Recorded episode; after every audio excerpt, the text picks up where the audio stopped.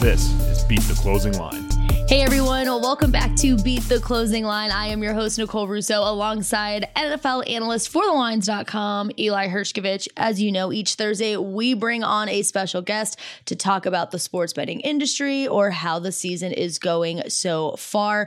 And this week we are going to be talking to Mike Mazzeo, writer over at Legal Sports Report. He's covering all things gambling industry in the US as well as sports betting. Mike, thanks for joining us today. How's it going?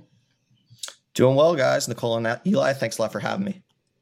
Of course, before we get started on the interview, just make sure that you like this video, leave a comment, and subscribe to our YouTube channel. And of course, if you are listening to us where you get your podcast, subscribe to the Beat the Closing Line pod and make sure on Apple to leave us a five star review for your chance to win an Amazon gift card. Without further ado, I'm going to let Eli take it away for the first question.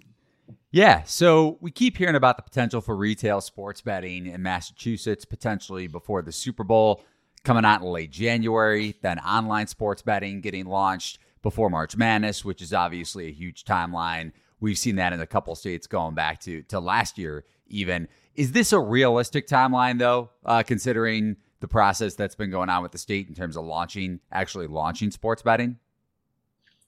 Uh, is it realistic? I mean, that's the hope. They've continually called it an aggressive timeline, and so uh, you know, the regulators are meeting at this second as we're talking right now. Uh, the big news was that DraftKings wanted them to reconsider. DraftKings was basically the only operator. They had a roundtable in September. They said, Are you guys comfortable with a staggered launch where retail would go first and then mobile? DraftKings said, No, we want the universal start date. Why? I guess because they don't have a brick and mortar operation, but they employ a lot of people in Massachusetts.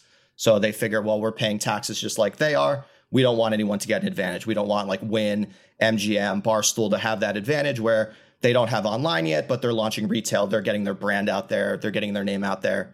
Uh, whatever. I mean, people in Boston, people in Massachusetts know DraftKings. So uh, I would personally be surprised if they can turn this thing because that may delay things already, right? Like a lot of people are like, how come you don't have online up by the Super Bowl? That just makes perfect sense. If your goal is to make money for your state and tax revenue, the Super Bowl is the king.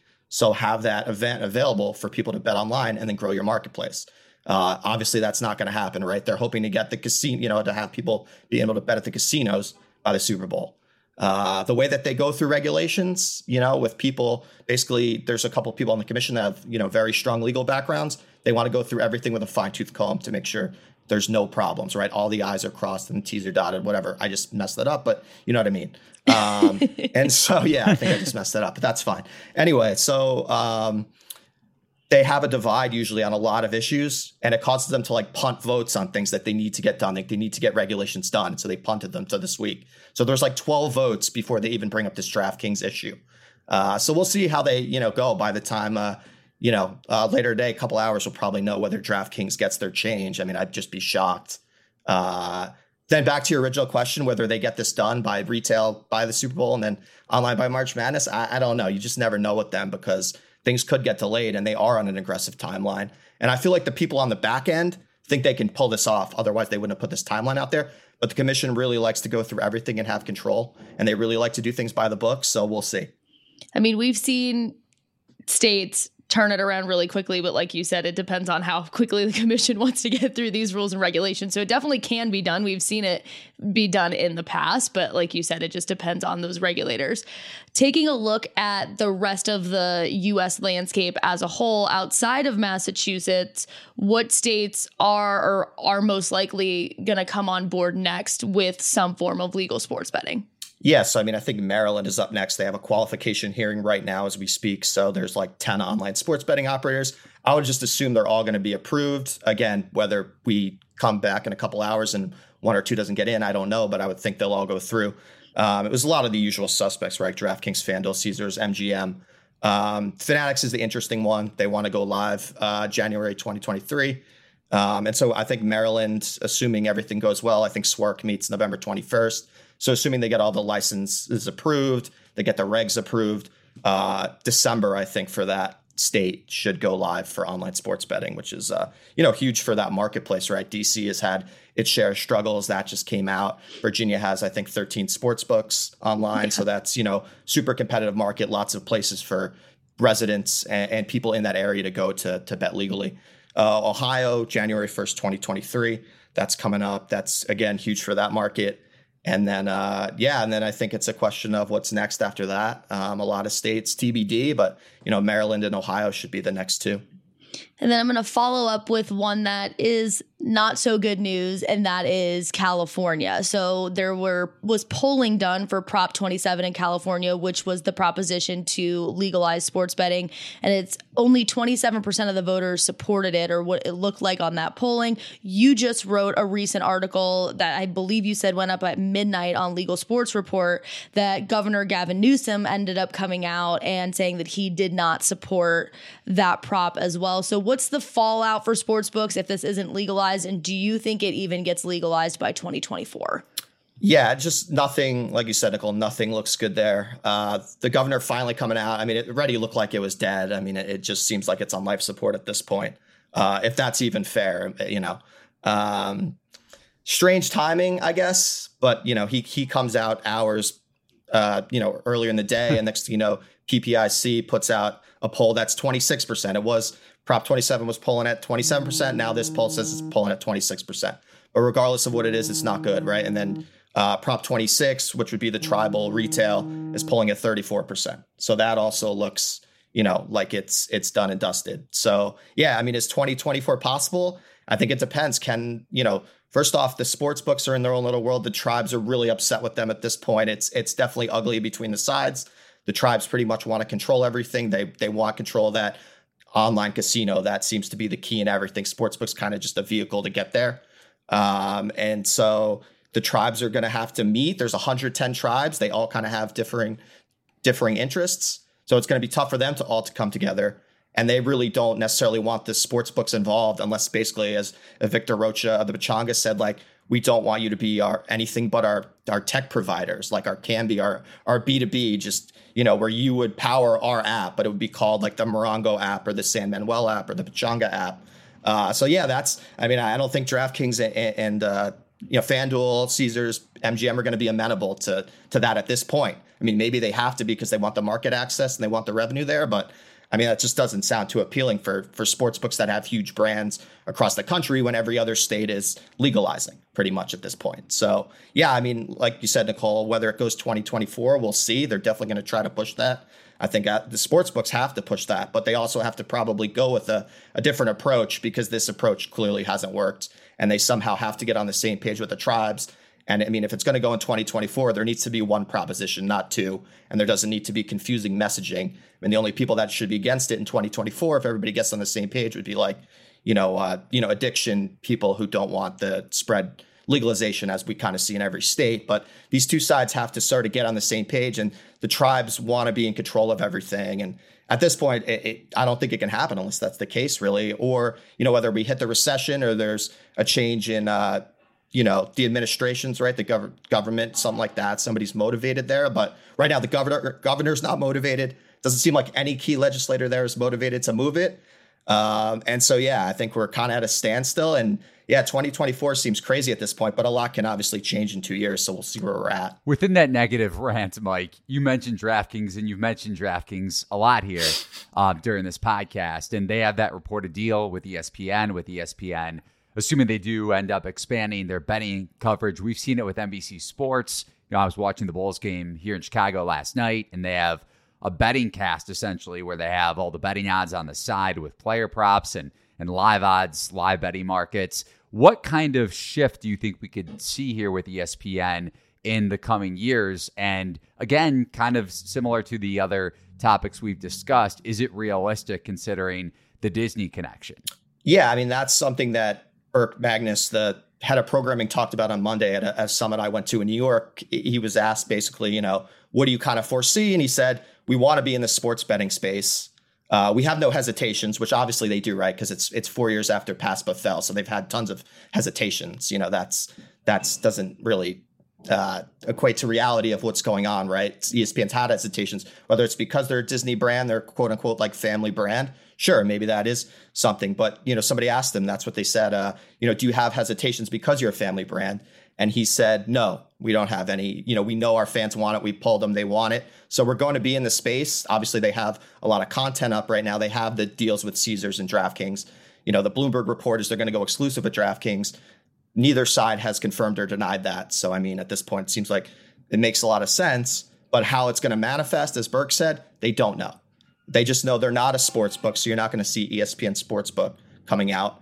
Uh, but perhaps you see some sort of DraftKings odds or whatever it is, uh, and maybe a link to go to DraftKings to bet, you know, through ESPN. I don't know at this point, right? They have the ESPN Plus stream. And then I think a lot of this, as there's industry speculation, just rumor at this point, conjecture is like, does is this for the TV rights, right? The NBA TV deal uh, is going to be up, I think, in 2024, 2025. So is that where they're headed? Does DraftKings kind of want to get a piece of the pie? ESPN wants that exclusive uh, exclusivity, uh, as Burke said. But uh, you know, is that where they're going? Whether you get that single screen experience, like you said with with uh, PointsBet and the Bulls, right? The Bulls broadcast. Like, is that something where you're going to be able to watch the game on your iPad and be able to click through live odds that are from you know DraftKings, FanDuel, whoever has that deal? I think that's kind of where it's headed to me. Um, but there's certainly a lot of hurdles there because you got latency, you have the TV rights. There's just a lot of things that need to be figured out at this point. But that to me is where sort of why you'd want to make this deal. I would think if you're DraftKings, besides just getting your brand recognition and aligning with ESPN, which is such a powerful brand, uh, it's probably a smart move long term as well. You're listening to the Lines.com podcast network. Looking for the latest player props and the best betting odds from the top U.S. sports books all in one place? Then join us right here every day this season for free picks and best bets from the sports betting experts you can trust. Check out the Lines.com NFL Megapod as Matt Brown, Stephen Andress, and Adam Candee break down every game for this weekend's football slate. Join the Coast to Coast podcast crew Mondays through Fridays as Nate Weitzer and Josh Lander bring you the best player props and game lines for Major League Baseball, the NBA, and the NFL. And tune in to Beat the Closing Line twice a week as Nicole Russo, Mo Nuwwarah, and Eli Hershkovich dive into NFL opening lines, plus special guests from the sports betting world. So subscribe, rate, and review to the Lines Podcast Network, the source you can trust to make you a better sports better. We're going to switch gears here a little bit and delve into some sports. So we know that the World Series is about to start tomorrow. If for those of you that don't know, Mike is based in New York and actually covered the Yankees for quite a bit of time. And we're going to talk Aaron Judge. So there are odds or there were odds posted for Aaron Judge's next team if he does end up leaving the Yankees. The Giants were the favorite at plus 200. Next, it's Mets at plus 250 and Dodgers at plus 350. Do you have an opinion on where he might go next?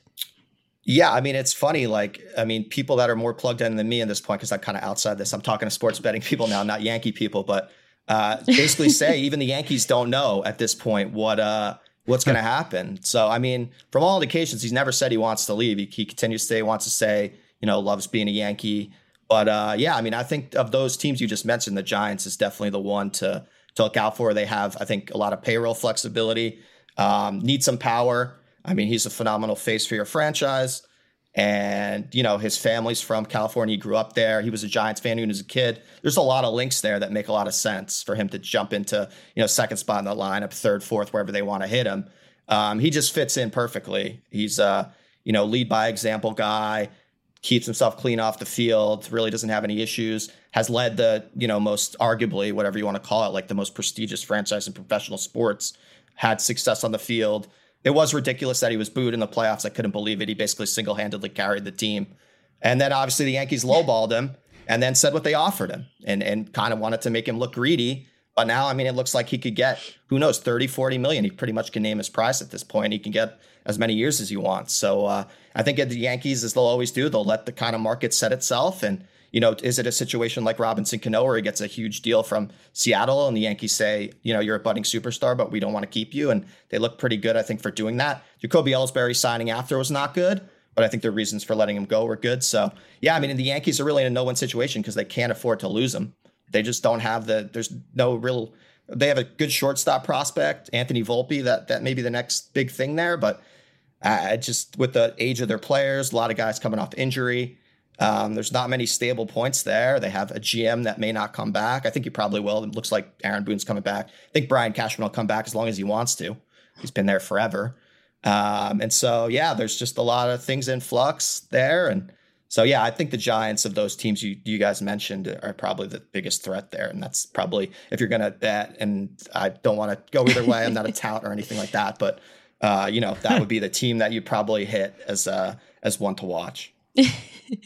No, we're going to blame you because people are going to okay. bet Aaron Judge to go to the Giants at plus 200 and then they're going to come after you, Mike. But it's not just the home runs with Judge, it's the gold glove defense. And we saw it last year, or this past regular season with the Giants. Terrible defensive team and a lot of errors that cost them a lot of games. It wasn't just their their pitching and their middle tier bats and their own respective injuries. But let's shift over to the NFL, Mike, and let's do some buy or sell with some betting odds. You have the Giants in your or near your state. They play in the Meadowlands at six and one. the Jets are somehow five and two, have gotten some lucky breaks and faced some fortunate situations with the quarterbacks on their respective opponents. But sticking with the Giants here for Daboll's team, they're plus nine hundred to win the NFC East. And they, I think, were plus 800, plus 850 at the beginning of the regular season. And that's because the Eagles are undefeated up until this point. And the betting market is infatuated with Philly. So would you consider buy or sell betting the Giants at plus 900 still to win this division? Uh, I just be super surprised. I, have been surprised by everything. It seems like they've gotten every bounce, every break, and they've played really well. And Daniel Jones looks like a competent quarterback, which I just I can't believe. Like I think he's in top ten in total QBR. I'm like Daniel Jones top ten in QBR, no way. Like so, I mean, credit to the coaching staff, Wink, Daboll, uh, Kafka, like the whole coaching staff's just revitalized the team. I mean, they had a horrible coach last year record showed it. Uh, you know, ownership was getting killed. And it looks like John Mara made a really, really good hire. The the Mara family made a, a really nice hire there in Daboll. He's he stabilized everything. Saquon's playing out of his mind. Wink has a lot of no names on defense. You barely know who's in the secondary these days, but you know, making that huge stop at the one yard line in Jacksonville was crazy. Uh, still, I, I, just I don't know. It it just seems hard to to bet against Philly. Um, they they looked phenomenal. Hurts looks looks great defensively. They just added another pass rusher right uh, in a trade. So it, it, I I can't see the Giants beating the I don't know the Eagles and Cowboys. I don't know, but who know, I don't know who knows that, that they've they've been so terrific. It's been a really phenomenal year. Like I said, I thought they were going to be in the the the the young sweepstakes. You know, the Alabama kid for quarterback in the in the top five in the draft, and they look like they have a real shot at the playoffs. I mean, they could be nine and one. It's it's great. The whole thing's crazy. It's a really nice storybook year. Uh, New York, we haven't had a lot of success with our sports teams the last decade. But the most fun ones are the ones that come out of nowhere. And both the Giants and Jets are doing it at the same time, and they win every Sunday. And you're just shocked. it's shocking to me because uh, of the dysfunction and everything that's gone on there. Really uh, incredible. But I would say, yeah, I mean, I'd probably sell the Giants winning the NFC uh, East if we're if we're asking. But Speaking- I could be wrong. I'll come back. I'd be wrong on a lot of things with the Giants. So. Well, speaking of the Jets, let's talk about the Jets next. They scored two touchdowns in two minutes against the Browns. They're pretty fortunate in terms of the quarterbacks that they're facing, whether it's injuries or just bad quarterback play. Eli did put a dig in against my Steelers quarterback in this question here about I'm not going to say it. I'm going to pass on it. The Jets are plus 135 to make the playoffs and still minus 165 to miss it. So, Mike, are you buying or selling the Jets playoffs hopes here? again, just that's a tough one too. Only because that Breece Hall injury just felt like he was carrying their offense. Like they finally tailored everything to him.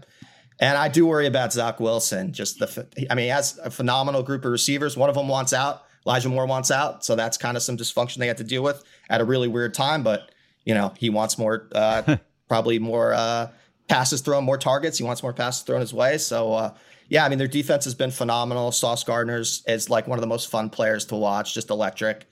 Um, yeah, I, I, don't see why not. I really don't. I, I, think they could sneak in there. You know, can they go nine and eight? Sure, I could see that. But that Breece Hall injury is tough. The Robinson move is really good from Jacksonville to get you know another kind of established running back in there that's had some success in past years. So yeah, I think the Jets can do it. Plus one thirty. What is it? Plus one thirty five. Seems like pretty good value there to to take a shot. How about a how about a bigger long shot, Mike, to wrap yep. it up here with the NBA? I watched Jalen Brunson going back to high school as a freshman when I was a senior at Stevenson and covered him when he was playing at Villanova, won two national championships. Now he's in your home state or your current state with the Knicks at plus 2,500 to win most improved player. And he's been off to a phenomenal start. Uh, his advanced metrics are off the charts. Would you consider buying that price there, 25 to 1, that is, to win most improved player. Yeah, I think uh, you know tremendous. Uh, I saw somebody compare him to Jason Kidd with the Nets. I think that's a little much. That that like kid uh, revitalizing the Nets from like everything from the court to like making the people that sell tickets want to work harder. I don't know if he's doing that, but uh, you know, because uh, I think of that as like the James Harden when he came with the Nets originally, before everything went downhill. Like he was single handedly carrying the team, averaging near triple double. But yeah, Brunson stabilized the team. They've had a couple really nice wins. I mean, they, their opponents haven't been that tough. Um, I think they have some games coming up this weekend. That'll kind of you'll see uh, where they're at. But Julius Randle's playing a lot better because he's kind of falling in the pecking order. He doesn't have to be that ball stopper on offense. Brunson hit that huge three late last night. Uh, yeah, I mean, he's a ter- terrific player. Um, I don't think there's any doubt. Um, and so, yeah, I think at plus 2,500, yeah, why not? That's a, that's a really nice gamble. Um, question is, I mean, he was a really good player already too. So that's the one thing there. Like he was a phenomenal player, but now he's stepped into kind of the number one wall. He doesn't have Luka Doncic next to him. He's got RJ Barrett and Julius Randle, who are probably not, you know, thought of as one number one options. And so it really, really impressive. Really nice pickup for the Knicks. Uh, they haven't had a point guard in like 20 years besides Jeremy Lin for like three weeks, which was probably the most fun three weeks of sports we'll ever have. I don't know if there'll ever be a phenomenon like that again, just coming out of nowhere. But yeah, I think Brunson is is good value. But the question is like, was he already a good player? Does he get to that like 25 points per game mark? I don't know what he was averaging in Dallas, but it must have been what like 16, 17. So that's the one question mark I have there with that. Mike, thank you so much for joining us. If you want updates on the legal betting industry, what where your state stands as far as getting legal sports betting, make sure you head over to legalsportsreport.com. And as always, Eli and I will see you next week with Mo. If you are betting this weekend, good luck. We'll see you next time.